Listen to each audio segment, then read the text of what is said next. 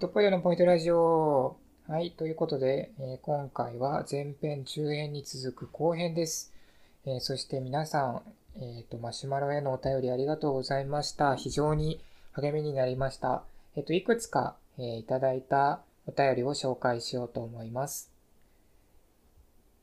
えこんにちは。やっていき時代から聞いているので、30分でも1時間でもどちらでも楽しんでます。強いてあげるなら、お話に集中したいので、BGM は入ってない方が嬉しいです。とのことです。ありがとうございます。えー、じゃあ今回は BGM なしでやってみましょうかね。はい。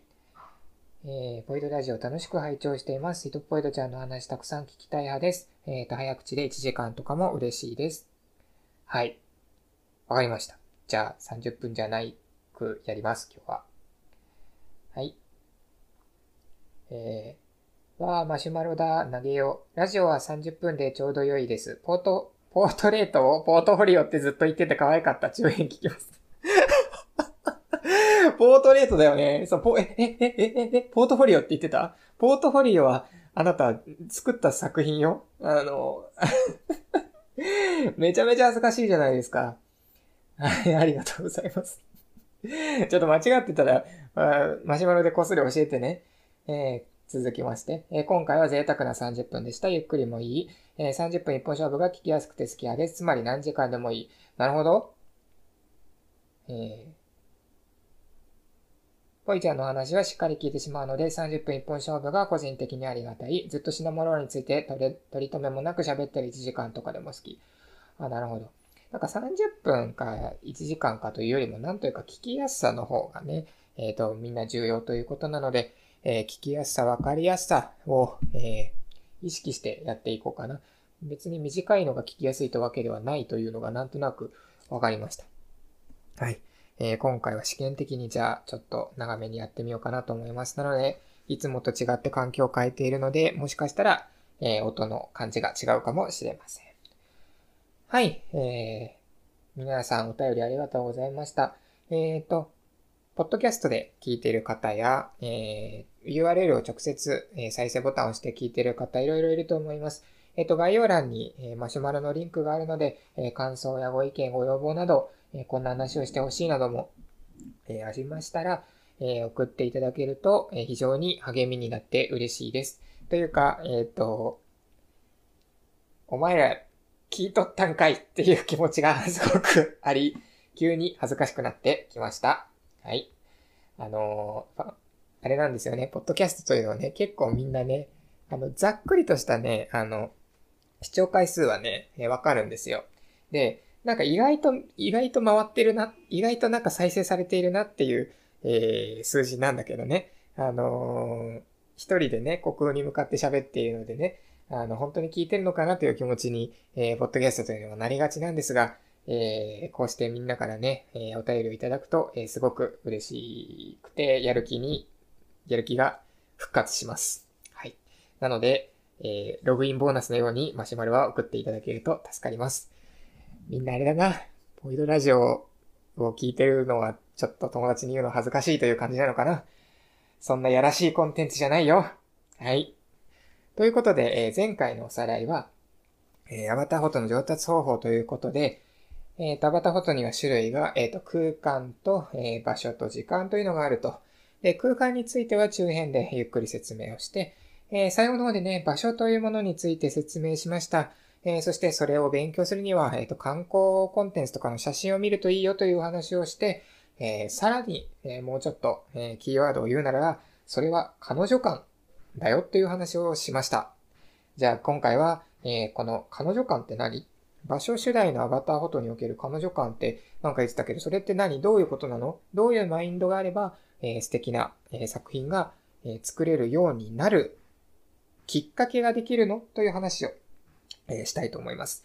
え、その後に、え、最後の3つ目の時間主題の話について、え、それはどういうものなの？え、それってどういう作品が世の中ではあるのかな？えー、それを勉強するには具体的にはどういう tips から入ればいいの？えそこまで、え語れればと思います。なので、え中編に続き、まあ本編という感じですね。はい、えー、では説明したいと思います。ほい。え、まず、彼女感というキーワードを言ったんですけれども、これは何かというとですね、場所主題のものというのはおさらいですが、えー、誰がどこにどうやっているかを描いている、えー、一枚ということを言いました。で、それはまるで、えー、アニメのワンシーン、漫画の一コマのようなものという説明もしました。で、だから観光コンテンツを見るとちょっと勉強になるかもよと言ったのは、観光コンテンツに写ってる写真というのは、えー、誰が、いわゆるそれは観光に来た人なのか、まあ地元にいる人なのか、お店の人なのか、あの、お寺のお坊さんなのか、誰が、じゃあどこに、その場所がど、どういうところなのか、え、どういう場所なのか、えー、行くとどんな感じで楽しい場所なのか、そしてどうやっているか。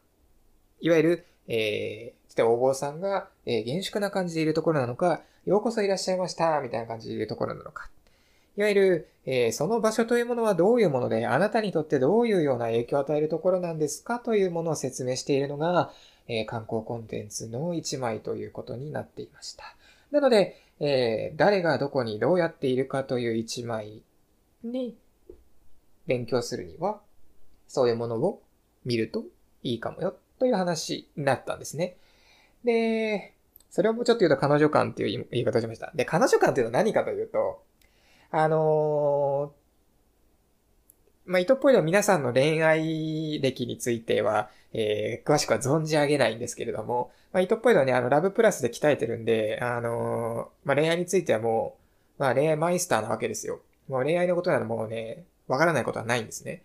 あの、ラブプラスが全部教えてくれたから。うん。もう本当にね、もう全部知ってる。ラブプラスとか、あと、あの、強キスとかに教えてもらった。そうですね。何のことを言ってるのかわからないと思うんですけど、あの、検索しないでいいですよ。うん。あの、茜色に染まる坂とかでね、勉強した。うん。あの、あの検索しなくていいですよ。はい。でね、あのー、彼女感とはどういうことかというと、えっ、ー、と、まあ、例えばなんですけれども、そうですね。じゃあ、ちょっとしたイメージを膨らませるための、えー、お話をすると、あなたに、まあ彼氏でもいいですよ。彼女でもいいです。あなたに大切な恋人がいました。しかし、振られてしまいました。非常に悲しいですね。夏真っ盛りなのに、こんな悲しい話から入るんだね。信じられないね。うん。で、振られてしまいました。えー、悲しい思い出を忘れようとして、えー、かつての恋人の痕跡というのを一生懸命部屋から消そうとしているあなた。もう、彼女が買ってくれた、例えば、プレゼントであったりとか、一緒に行った旅行先のパンフレットとか、チケットの半券とか、プレゼントでもらった、なんでもない T シャツとか、そういうものを泣く泣く処分して、ようやく思い出に踏ん切りがついたかな。そんなある日、あ、もうすっかり夏が近づいてきたなと。そういえば今年はいろいろあって春みたいなものを感じることができなかったな。結局、冬物から春物の衣替えが、衣替えができなかった。もう夏だから T シャツとか半ズボンとか、そういうのを一斉に出さないとな。そう思ってクローゼットを開けて、段ボールを開けたら、昔に遊びで撮った、えー、映るんですの現像した写真がバサバサっと出てきました。フ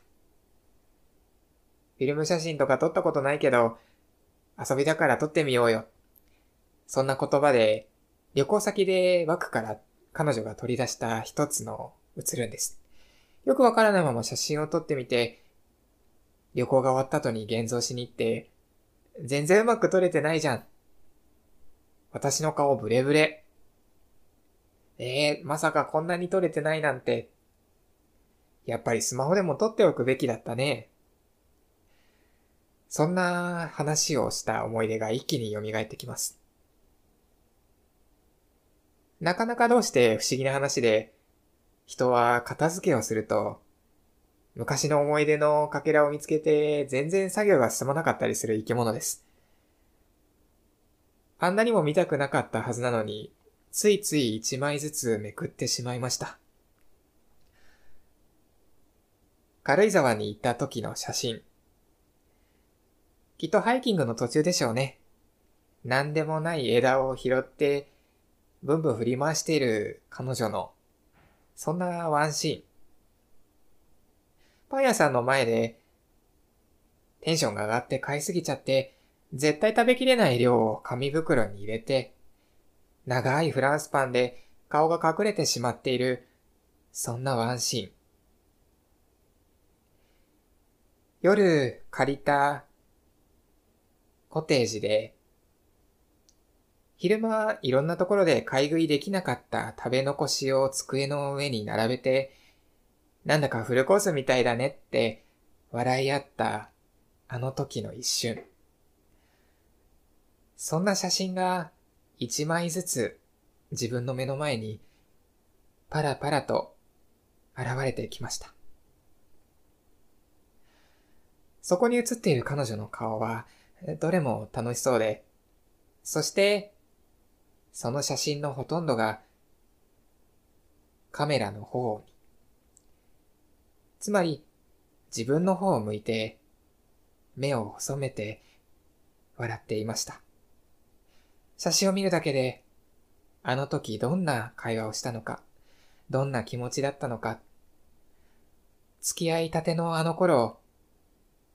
自分たちはどんな関係だったのか。あの頃はまだ、名前で呼び捨てにすることは恥ずかしくて、ふざけながら、なんとかちゃん、なんて、呼び合ってた気がするね。そんなことを、ふと思い出してしまいました。気づくと、そのフィルム写真は、どれも、ブレて、写真としては、全然、全然、綺麗なものではないのに、自分の思い出と照らし合わせて、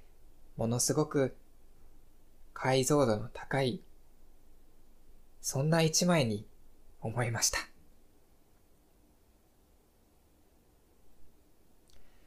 一体何のこ、な、これな、これ何の話をしてるんでしょうね。これ、あの、ちなみに台本とか一個もないんですね。これ、イドプル何の話したかったんだっけ？あ、そうだ。思い出した。彼女感という話をしたかったんですね。一体何の話をしてるんでしょうね？何の話をしてるんだ、本当に。どうしてしまったんでしょうね？うん。はい。まあ、例えばそんなエピソードが、えー、皆さんにもきっとあったかと思います。あっただろ？あったって言えよ。な？いい子だ。いいぞ。うん。あったよね？うん、あったんだ。よし。はい。まあ、最近もね、あの、ラブプラスのアプリがね、あのー、もう、はい、あの、配信終了になってしまうと。で、アプリで撮った写真みたいなのが、なんか、なかなか保存できないとかね、あの、ゲットしたカードが、保存できないとか。で、ラブプラスが終了する前にね、あの、いろいろ、こう、ゲームのね、あの、過去の遍歴とかをえー、追っていると、まるでさっきのエピソードみたいな気持ちになるんですけれどもね。これは糸ポイントの話をしています。はい。え、ということで、彼女感というのはですね、えー、っと、いわゆる、その映っている子が、えー、どういうような場所で、どういうようなエピソード、どういうようなシーン、どういうような瞬間だったかということがわかるような一枚ということなんですよ。で、これは誰がどこにどうやっているかっていうのが分かればいいということなんです。そう、すなわち、あの、エピソードの中でも、あの、映るんです。すごい説明しやすいエピソードだな、これ。奇跡のエピソードですね。あの、映るんですで、なんか、慣れてない人が撮ると結構ブレちゃったりとか、なんか光がめっちゃ入って全然なんか、白飛びしてたりするんですけど、そういう状況になっても、誰がどこで何をしてるかっていうのが表現されていれば、もう成立するんですよ。あの、ワンシーン、漫画の一コマみたいに。はい。ただ映画のスクリーンショットとかに近いんじゃないかなと思いますね。まあそれよりも漫画の方が近いのかな。はい。えー、静止画なのでね。あの、そういうような写真をイメージしてと撮ると、えっ、と、場所主題のアバターフォトというのは基本的に簡単に撮れます。で、これのいいところっていうのはですね、えっ、と、場所主題と言ってるんですけど、その場所に依存しないんですよ。何を言ってるかというと、誰がどこにどうやっているかという、この3つの項目がありますね。この3つの項目の足し算でもって成立するんですよ。そう。あの、なので、例えば、どこにいるか。例えば、京都の伏見稲荷大社というのがあります。えー、朱色のね、赤色の鳥居がたくさん並んでいて、えー、もうまるでもフォトフォトジニックの塊みたいなところです。で、そういうところでね、一枚撮ればね、なんだって一応いい感じの写真にはなるんですよ。でも例えば、なんか、なんちゃない自分の部屋とか、あ、しかもおしゃれじゃないよ。で、あの、ニトリとか、なんか、カインズホームとかで買ったね、あの、あとコメリとかで買ったね、あの、なんか、適当に昔に、えー、キッズの時に買った家具そのまんまでもうバラバラでインテリアも何もねえよっていうような、えー、そんな、本当生活感に溢れてるとも言いづらい、なんかほんとつまんない部屋。まあ、普通に、普通に住んでたらつまんない部屋だと思うんですけれども、あ、つまんなくなかったらごめんなさいね。あの、インテリアにこだわり2期がいたらごめんね。まあ、そういうところで、えー、撮ったとしても、あの、誰がどうやっているか。例えば、えー、なんじゃない部屋だったら、あの、初めて彼女が家に来た。みたいなシチュエーションとか、あの女の子を自分の部屋に入れるの初めてだわ、みたいな。なんか変なとこないかな汚れてるとこないかなどうしようなんか臭かったりしないかな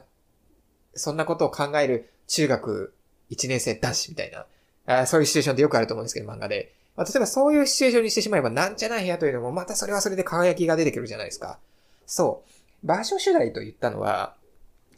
ビジュアルではなくて、そこにある文脈を描く。で、その文脈というのは基本的に、えー、アバターフォトの場合は、その、いわゆるまあ、リアルの現実の3次元の、えー、ものに対してキャラクターを載せるので、一応ベースは場所から始まるんですね。背景から始まるんですね。そこ、ど、どういう場所か、どういう状態かっていうのは、えー、アコとアバターフォトの限りで言うと、場所、背景、いわゆる写真の部分からスタートする。なので、場所主題という単語を使いました。使ってるんですけれども、その実、その本質は、その文脈を描くということです。で、その文脈の描き方というのは、人それぞれアプローチがあります。なんだったら、そこの場所によってアプローチを変えてもいいかもしれないですね。そこがまるで本当にフォトジェニックな場所であるんだらば、もうそこに頼ってどうやっているかみたいなのはあんまり考えなくてもいいかもしれません。ただ振り向きざまの写真でも、えー、あ、もう、絶対これ旅行じゃんっていうのがわかるわけですよ。フォトジェニックな場所とかっていうのは。あ、旅行ね。これ旅行に来たのね。京都で写真撮ったら絶対そうなるじゃないですか。あ、旅行ね。なるほどね。そしたらもうそれで説明はいらないですよ。もうそれでカンパケしてるんですね。でも、あの、どう、なんでもいい場所の場合は、えー、どういうシチュエーションなの？それ、どういう楽し、楽しい空間だったの？楽しかったり悲しかったり、嬉しかったり、そういう空間だったの？まあ、そういうのが、えー、表現したくなるので、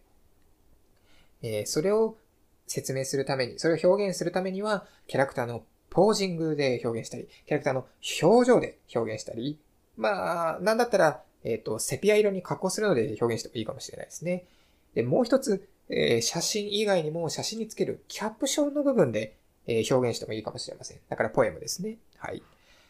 このように、えー、場所主題というものは、すなわち文脈が、え、本質にあり、そのアプローチは、え、まず場所、いわゆる背景、実写の場所から始まって、どう文脈を作っていくか、どういうシーンにするかで組み立てるという、えー、話になります。はい。なんとなく分かったかと思います。そうです。あのー、もちろんね、ビジュアル単体で言うと、やっぱりね、例えば背景は情報量が多かったり、色数が多かったり、色が鮮やかだったり、えー、もう本当に記号的なね、あのー、あ、これはここねってわかるような背景が、え、必要まあ、それは本当にその通りです。あの、言ってしまえばそういうような背景で撮ればね、結構成立させるのは簡単です。なんですけれども、まあ、その、普段からね、そんなにね、いろんな素敵な場所行けるわけはないよと。えー、うちの周りは普通の近所だよと。あの近所なんかただの田舎だよとか。で、田舎もその、田園が広がる田舎とかじゃなくて、本当に住宅街の郊外の、なんか、ちょっとあんま面白みのないところだよと。イトポイルそういうところからそういうところが地元なんですけど、そういう場所でも、えー、まるで物語を感じさせるような一枚というのは撮れるんですね。はい。なぜかというと、えっ、ー、と、別にあなたのキャラクターというのは、まあ、あなたのキャラクターというより、まあ、キャラクターというのは、えー、特別な場所でしか存在できないわけではないからです。特別な、じゃない場所で、だっても、物語というのは別にたくさん生まれますし、その可能性というのは絶対にあると思います。えー、それを表現できるのは、えー、そのキャラクターの物語を埋めるのは、えー、あなたしかいません。あなたの想像力しかないと思います。なので、ぜひやってみてください。まるでいい話をしてしまった。さっきまで謎の、謎の泣き、泣き、泣き恋愛エピソードを語っていた人とは思えない。素晴らしい。まるで感動の話をしていますね。あ、どうでもいいですね。はい。お茶飲んじゃおう。はあ、でですね、あの、そういうの、そういうものを勉強したい。えー、どういうふうに、えー、勉強したらいいの？どういう本を読めばいいの？っていうのがね、あると思います。でね、えっ、と、そういう時なんですけれども、うーん、まずね、えっ、と、まあ、どういうシーンなのかとか、どういう感じなのかっていうのを、えっ、と、勉強したいということなので、うーん、まあ、純粋に言ってしまうと、もう本当ね、あの、まあ、自分が好きな物語っていうか、まあ、漫画の一コマでもいいんだけどね。あの、そういう、あとドラマのワンシーンとかでもいいんだけど、そういうのってどういうものだろうっていうのがね、えっ、ー、と、イメージがつくといいので、あの、本当に、なんだろう、アニメとか、ドラマとか、漫画とかを、えっ、ー、と、意識して、え読んでみる。いわゆる、え作り手視点で読んでみるっていう、えことを始めるのがいいんじゃないかなと思います。糸っぽいのの場合は、あの、なんというか、その、ちょっと切ない感じであったりとか、まあちょっと恋人感のあるものであったりとか、みたいなのが、えー、すごく好きなので、えー、そういうものの想像力に関してだけは、えー、とんがっています。恋愛マイスターだから。そう。糸っぽいのは恋愛マイスターだからもう、ラブマシーンだから、もうそういうのには詳しいよ。もう本当に。もうラブについては、もうね、このような全てを知ってるもうね、だから恋愛相談とかね、マシュマロに送ってもいいよ。もう全部答える。もうね、大切なことは全部選択肢が教えてくれた。任して。はい。でですね、え実を言うと、えっ、ー、と、まあ、前編の方でかな、えっ、ー、と、インスタグラマーの本とかを読むといいよっていうふうに言ったんですけど、インスタグラマーの本はやっぱり、その、漫画、アニメのワンシーンを撮るわけじゃないんですよ。なので、えっ、ー、と、まあ、写真として完成度が高いものみたいなものを結構撮っているので、この場所主題の、えっ、ー、と、参考には、できるようでできないっていう感じなんですよ。な、なんか違うんだよな、みたいな。いや、もちろん技術的にはいいんだけど、なんか違うんだよな、と、えー、感じると思います。で、そういう風になると、えっ、と、参考にすべきもの、キーワードというのは、実は、これちょっとね、3番目のえっ、ー、と、時間主題の参考書ともちょっと被るんですけれども、えっ、ー、と、アニメの制作過程に撮影というものがあるんですね。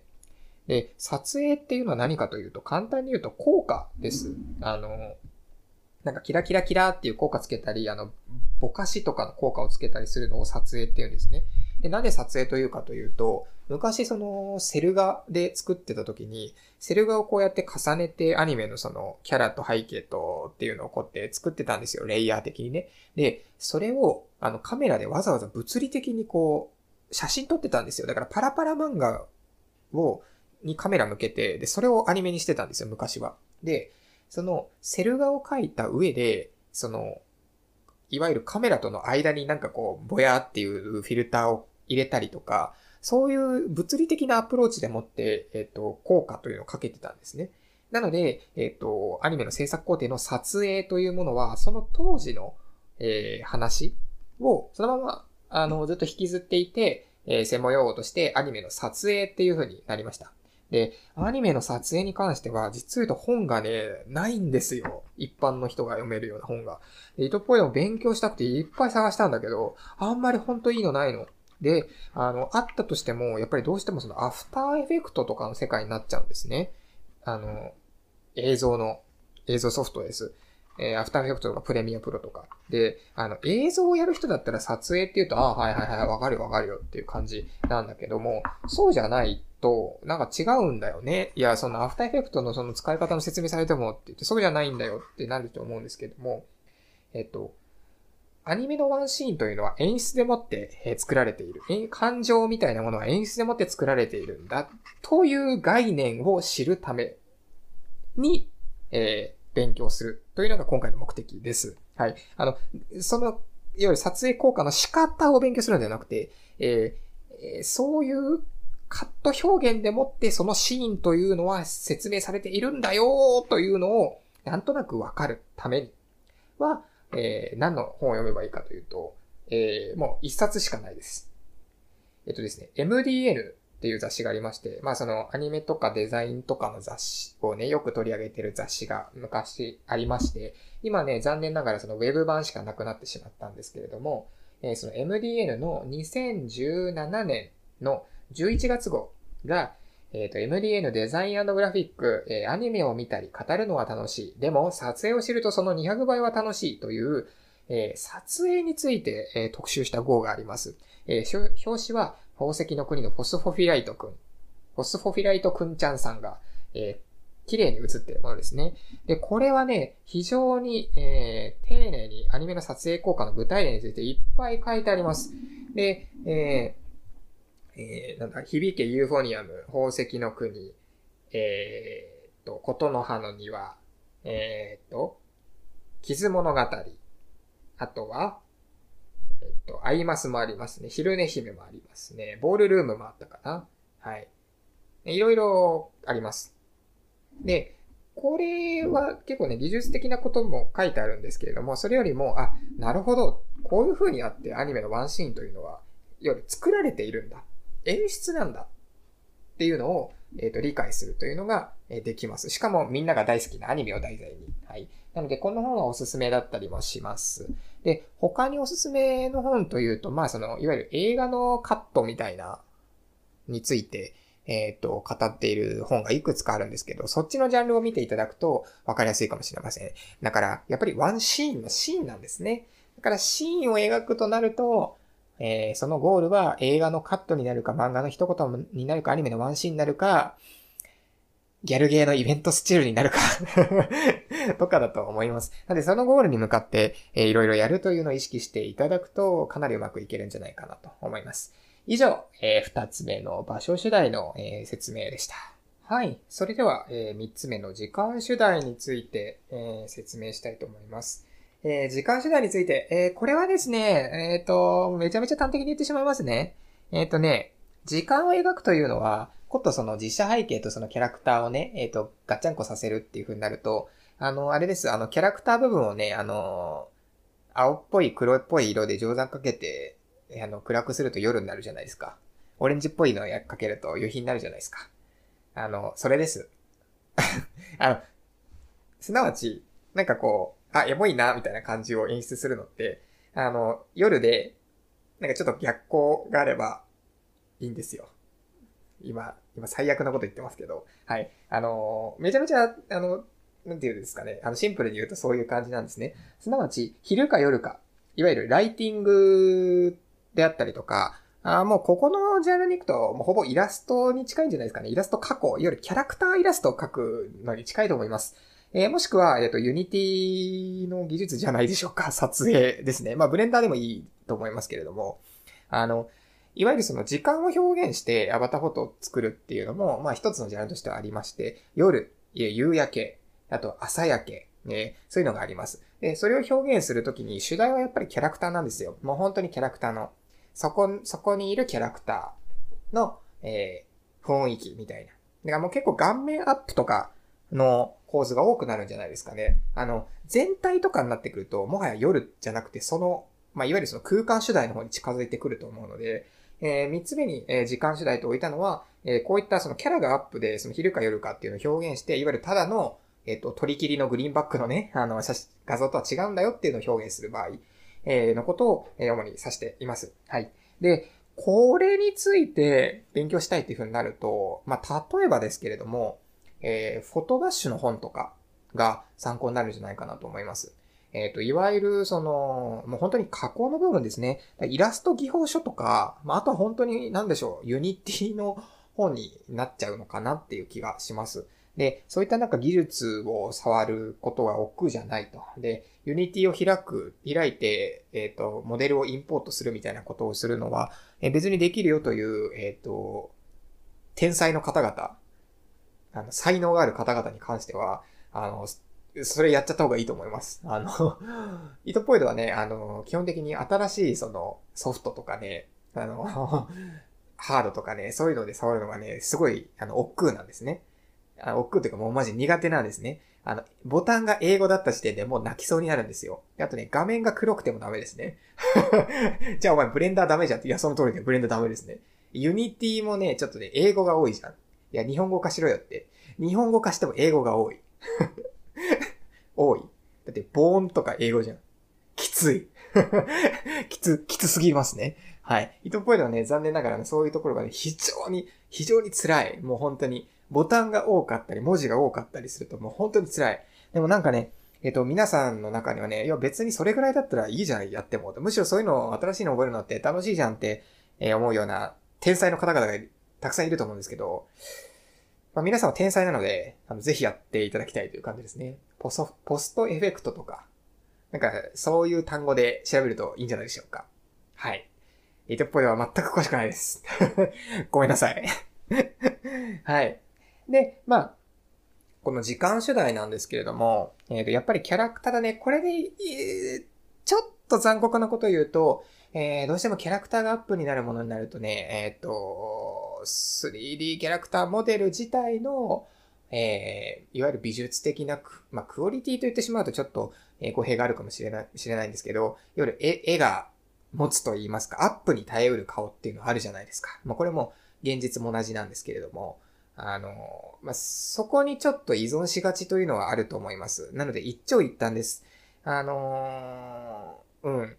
これはね、ごめん、一長一短かもしれないです。はい。あんまりね、えっ、と、ここに関して言うとね、えー、ちょっと、あの、しょんぼりになってしまう可能性もあるのでね、えっと、ゴリゴリには、詳しくは、えー、えー、掘り下げはしませんが、えー、なんとなく皆さんは察していただけたかと思います。はい。まあ、あの、どうしてもアップで同じ構図ってなってしまうとね、あの、モデル自体がめちゃめちゃ可愛いとかっていう風にならないと、どうしてもマンネリ化してしまうとのは、というのは、えっと、まあ、そりゃそうだよねって話で、えー、ご納得できると、いただけると思います。はい。なので、この主題に関して言うと、まあそのイラスト、キャラクターイラスト的アプローチ。で、そして、えっ、ー、と、それを写真というアバターフォトというジャンルにするのであれば、それはきっと時間のアプローチになるよね、という話です。で、あのー、ポートフォリオじゃなくて、ポートレートね。はい。ポートレートの、ポートレートも、ここに含めていいのかなと思うけど、まあ、なんというか、カードのイラストみたいな背景が別に具体的な場所ではなくて、なんか、ふわっとした抽象的な背景という場合は、もうアバターフォトというよりは、なんというか、その、どちらかというとポートレートに近いので、えー、今回の3つの中では、まあ入れなくていいのかなと思います。まあそれはそれで別のアプローチでいいんじゃないでしょうかという話でございますね。はい。ということで、えー、1つ目、2つ目、3つ目、えー、それぞれのアバターフォト、アバターフォト3つのジャンルに分けて、どういう成り立ちをして成立しているのか、えー、そして、えー、それはどういうようなポイントで見ると、えー、勉強することができるのか、えそして、えそれを勉強するためにおすすめの本は何なのか、何を勉強すればいいのか、それの検索キーワードは何なのっていう話について、え3点セット ×3、え合計9つ、えお届けいたしました。えいかがでしょうかいや、長い旅路でしたね。はい。えー、ということで、えー、皆さんもぜひぜひ、えー、アバターフォト撮ってみていただけると楽しいんじゃないでしょうか。で、そうですね、あの、ポージングについてですか。そうですね、ちょっと時間も30分をちょっとだけ過ぎてるっていうのもあれなので、えー、アペンディクス、おまけとして、ちょっとポージングについて話してみたいと思います。えー、ただね、これに関して言うと、えー、これは、えー、イトポイドの作風というか、イトポイドの考える話です。はい。ポージングの付け方というか、まあ、それはその、そのキャラクターがどういうような性格をしているかっていうのにも、えっ、ー、と、うん、なんというか、非常に、切っても切り離せないものだと思うので、あくまでも糸っぽいはどう考えて、えー、作っているかという話をしますね。なので、ここから話すものは、えー、完全に個人的な考えです。あの、誰しもに共通に当てはまるものでもなければ、えー、こうした方がいいという話でもなく、えー、こうしなければいけないという話でもないです。あくまでも個人的に思っていることです。はい。いいでしょうか？えー、で、でですね、えっ、と、まあ、こういう話については実はファンボックスの方で結構書いていたりするんですね。えー、なぜかというと、そういうような話というのは、えー、必ずしもそうではないだろうみたいな感じになって、ちょっとなんか、えー、オープンなインターネットではお話ししにくいんですよ。でも一番多分面白い話だと思うんですけれども、なんかちょっと、なんかちょっとわーと言いたい方というのはいるじゃないですか。で、そういう方に、えー、突っ込められると、イトプードは、あ、じゃあもういいわっていう感じになっちゃうので、えー、それを避けるために、あまりオープンな場所では言わなかった内容ですね。気になる方はファンボックス見てみてください。でですね、トップアイドがキャラクターを撮影するときにものすごく気をつけてるのは、えっ、ー、と、まずキャラクターは生きているものだというものを大前提にしています。すなわち、えっ、ー、と、絶対にお人形にはしないっていうようなことをしています。個人的にですね、あ、もう、ちょっと、これから話すことについて、あの、これあくまでも個人的ですってエクスキューズ全部飛ばしますね。あの、すべての文節にカッコでそれがついてると思って聞いてください。あの、本当にお願いします。で、し、しかもこれは作品を作るっていうようなアプローチです。イトプールが作品を作るにあたってこういうような考え方で自分が入りやすいという話をしています。なので、キャラクターの存在意義であったりとか、アバターの存在意義であったりとか、えー、っと、えー、いろいろな人のアイデンティティに直接関わる話ではないです。ここだけは、エクスキューズ強く挟ませてください。はい。いいですか？大丈夫 ?OK です。大丈夫だね。じゃあ話しますね。えっ、とね、キャラクターをお人形には絶対にしたくないという気持ちがあります。あのー、それぞれのキャラクターは、えー、その子たち、子たちという、その人たちの、えー、物語をそれぞれ持っていて、えー、その時間の中で過ごしているはずなんですね。で、それを切り取るということは、えー、そのキャラクターはきっと前後の動きがあったはずで、きっと何かを考えていた。もしくは何も考えてなかったかもしれません。僕、ぼーっとしてたかもしれません。でも生きていたと思っています。えー、という祈りがあります。えー、なので、えー、その子たちの、その、存在をないがしろには絶対にしたくないと思っています。なので、まるで作られたかのような笑顔というのは、糸っぽいのは絶対にしたくないっていうふうに思っています。あの、にんまりみたいな顔。で、これはね、その、記号的なんですけれども、うん、それはエゴだよっていうふうに思っていて、なんというか、撮影者の。なんというか、自分の表現力が足りないからって、そのキャラクターにその演技を強要させてはいけないでしょうっていうのが、ちょっとやっぱあるんですよ。で、もちろん物理的なその、モデルがこれ以上動かないとか、なんか首は動かしにくいとかそういうのはあると思うんですよ。でも、そんな制約は別にクリエイティブには、そこまで影響ないと思っていて、むしろその制約の、制約下でどれぐらいそのキャラクターを生き生きとさせられるかというのが非常に面白い分野だと、ジャンルだと思っていますね。でですね、その、なんというかな、その決めポーズみたいなものというのは、決めポーズをさせるんだったら、きっと決めポーズしてというお願いをして、ノリノリになってやってくれたはずなんですよ。で、それを演出できないのに、例えば決めポーズみたいなのをするってなると、別に、それってあれだよねって、その背景で、そこの場所でいたという考えをしてないよねっていうふうに糸ポイでは思っちゃうんですね。これ、これは自分に対してですけど、で、えで、そういうやつって、やっぱりね、はまらないんですよ。絵、絵に。いわゆる、あの、立ってないんですよ、キャラクターが背景に。で、これは別に接地面になんか影を描くとか、あの、なんていうか、グラデーションで足の方をちょっと、足の方はやっぱ暗くしてあげるとか、そういうテクニカルな、技術的な話ではなくて、えなんかそこにいないんですよ。で、そうなると、え、っと、やっぱちょ浮いちゃうんですね。うん。だから、やっぱその、今回の解説でもその、いわゆる、二つ目のね、場所主題の話だと、誰がどこにどうやっているかっていうので、えー、そういうのを全部合わせて成立させるっていう話をしたんですけれども、えー、そういうようなもので、絶妙にちょっとずつ足し算をして成り立っている。絶対だってありえないわけですよ。現実世界にね、えー、っと、キャラクターがいる。で、ましてや、その、二次元でね、キャラクターを書き込むっていうんだったら、あ、フィクションだな、みたいな感じになって、あの、一応漫画っぽく成立するんですけど、3D キャラクターっていう風になると、一応立体なんだけど、どう考えても次元が違うんですよ。で、だから難易度が高いんですね。あの、アニメの立ち絵を乗っけるよりも、なんだったら、なんか変な感じになりやすいと思うんですよ。で、それを成立させるのは、えっ、と、そこの、なんというか、ちょっとした機微ですよね。そういうちょっとした機微みたいな、えものを積み重ねてあげることによって、なんとか成立するものだと思っていて。で、これは皆さんも、えそれをやってらしてると思うんですよ。やっぱり他のクリエイターさんの写真とか作品を見てね。で、素晴らしいな、楽しいな、可愛いなと思って、えいつも拝見してるんですけれども。で、なんというかね、あの、そこがやっぱり一番大事なポイントだよねっていうのは思っています。えー、なので、その、例えばお洋服を着るにしても、どういうテンションで着たんだろうなとか、決してそれは着せられたものではなくて、きっとその子が選択して着たんだよねっていうような、えー、感覚というのを、糸ボイは結構大事にしています。だからそれがなんかコスプレっぽい服であるんだったら、例えばキャラクターになりきってしまったのか。だから結構ノリノリなんじゃないとか、誰かに着せられたのかなとか、えっ、ー、と、なんか恋人にどうしてもお願いされちゃって断りきれなかったのかなとか、あとは、えー、そのキャラクターの別の、別の世界線、パラレルワールドでは、実はそのキャラクターは吸血鬼だったとか、そういうパラレルワールドの世界だったのか、の一枚だったのかなとか、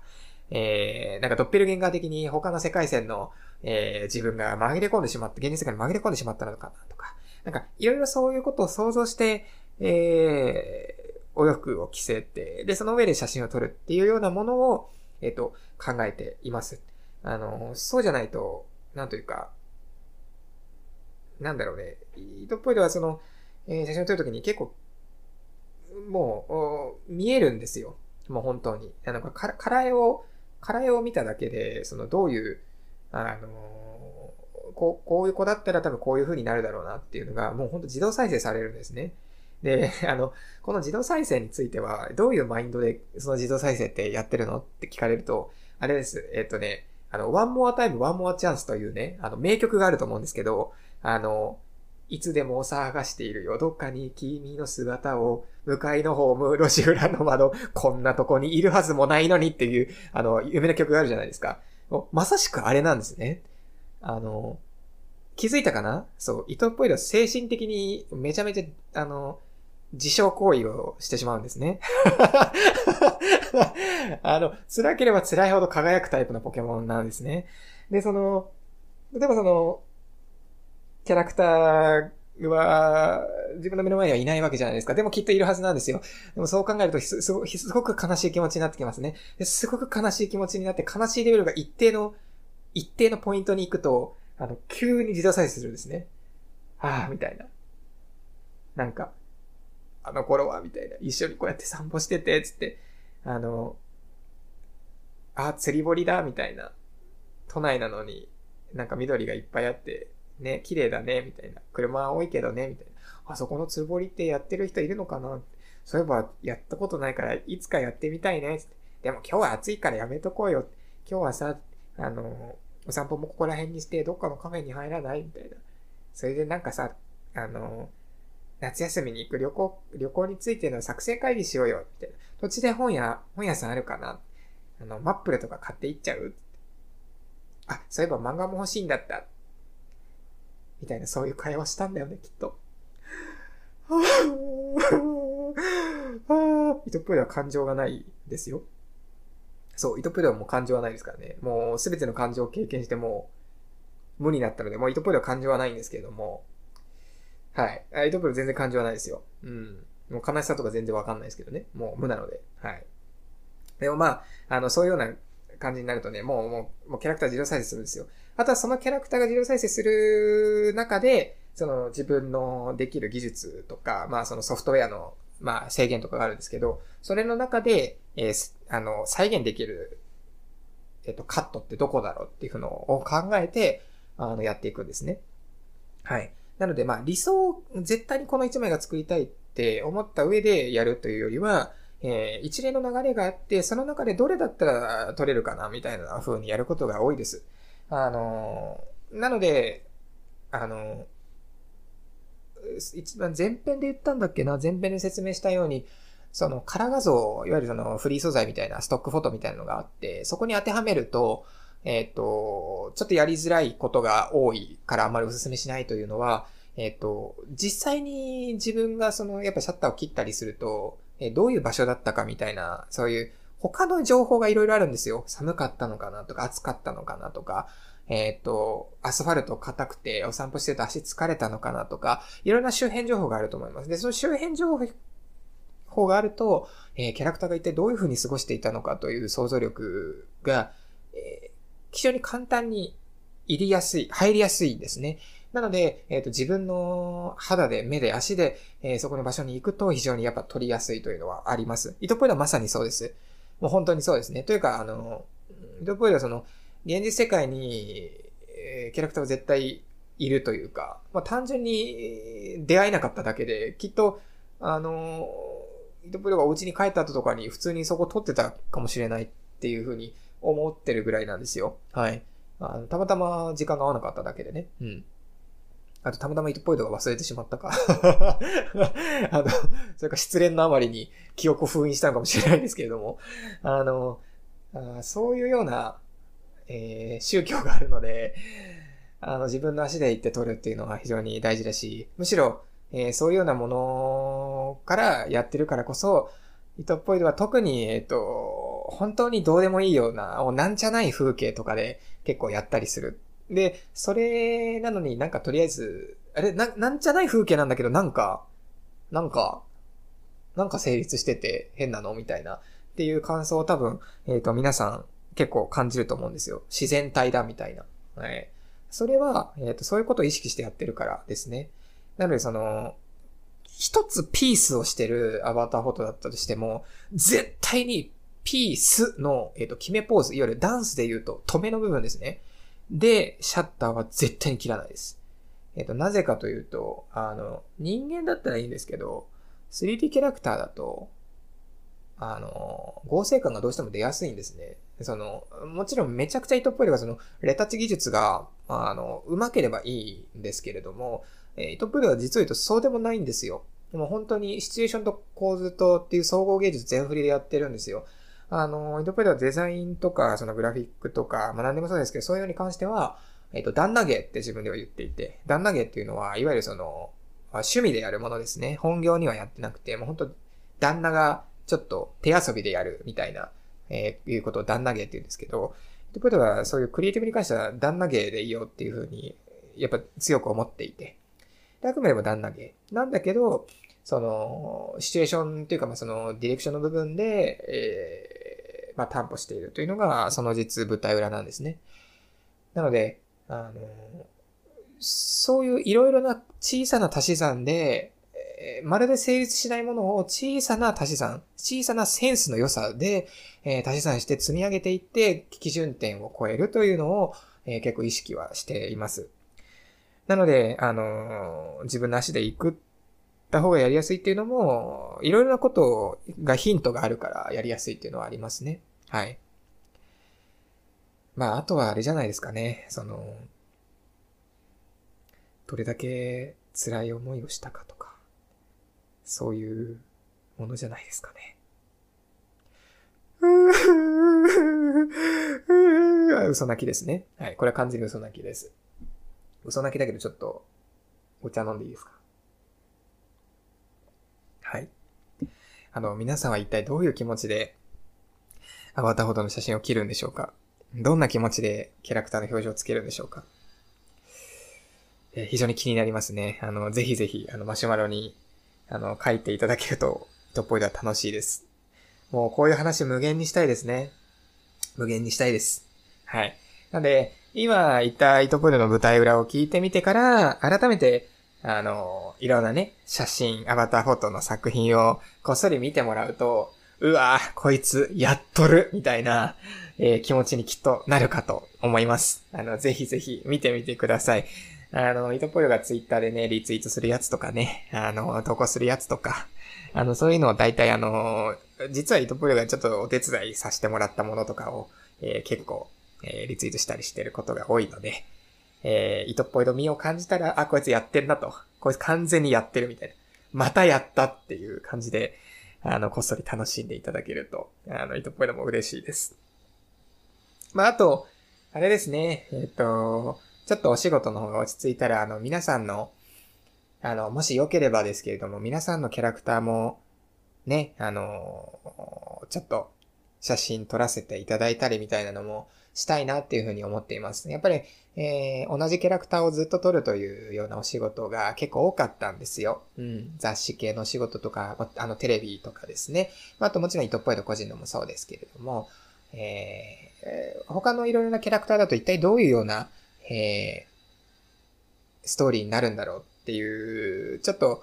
あの、好奇心がありまして、はい。で、それは実際に、その、前も、さっき言ったように自動再生されるものなので、実際にその、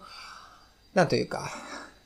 まあ、目の前に来て初めて、あの、見れるものなので、あの、想像するということがなかなか難しくてですね。もちろん頑張ればできるんですけれども、なんかそういうのだとちょっともったいないな、楽しみがもったいないなと思っていて。なので、えー、皆さんのキャラクターもし機会があれば、ね、あの、ちょっとお預かりしてね、あの、絶対悪用はしませんから、あの、するわけはねえだろう楽しいですね。えー、もしね、良ければ、えー、お預かりして撮影してみたいなと。きっと多分ね、あの、皆さんとは、またシャッター切るタイミングが違うと思うので、えー、面白いものになるんじゃないかなと思っていますね。はい、えー、興味がある方はマシュマロに書いていただけると嬉しいです。はい。ということで、えっ、ー、と、前編、中編、後編と、えー、3部作に、えー、わたって、えー、お送りしましたアバターフォトの、えー、撮り方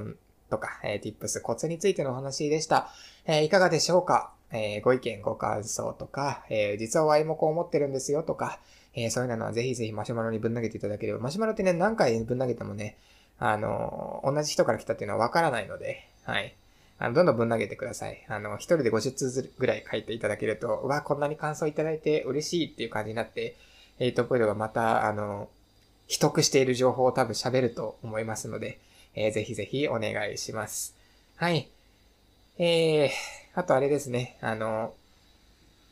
ラジオ撮る前に、あの、コーヒー一杯飲むっていうルーチンにしようかなと思って毎回やってるんですけど、あの、ファンボックスで支援していただくとそのコーヒーが買えるので、ぜひぜひお願いします。支援者が増えると、こういう、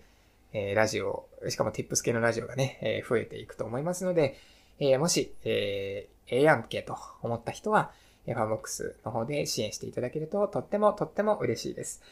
ということで、前編、中編、後編で三部作でした。いかがでしたでしょうか？えー、季節の変わり目お体気をつけてください。あなたのキャラクターと、そしてあなた、その二人きりの物語が良きものになりますように。ということで、いってらっしゃい。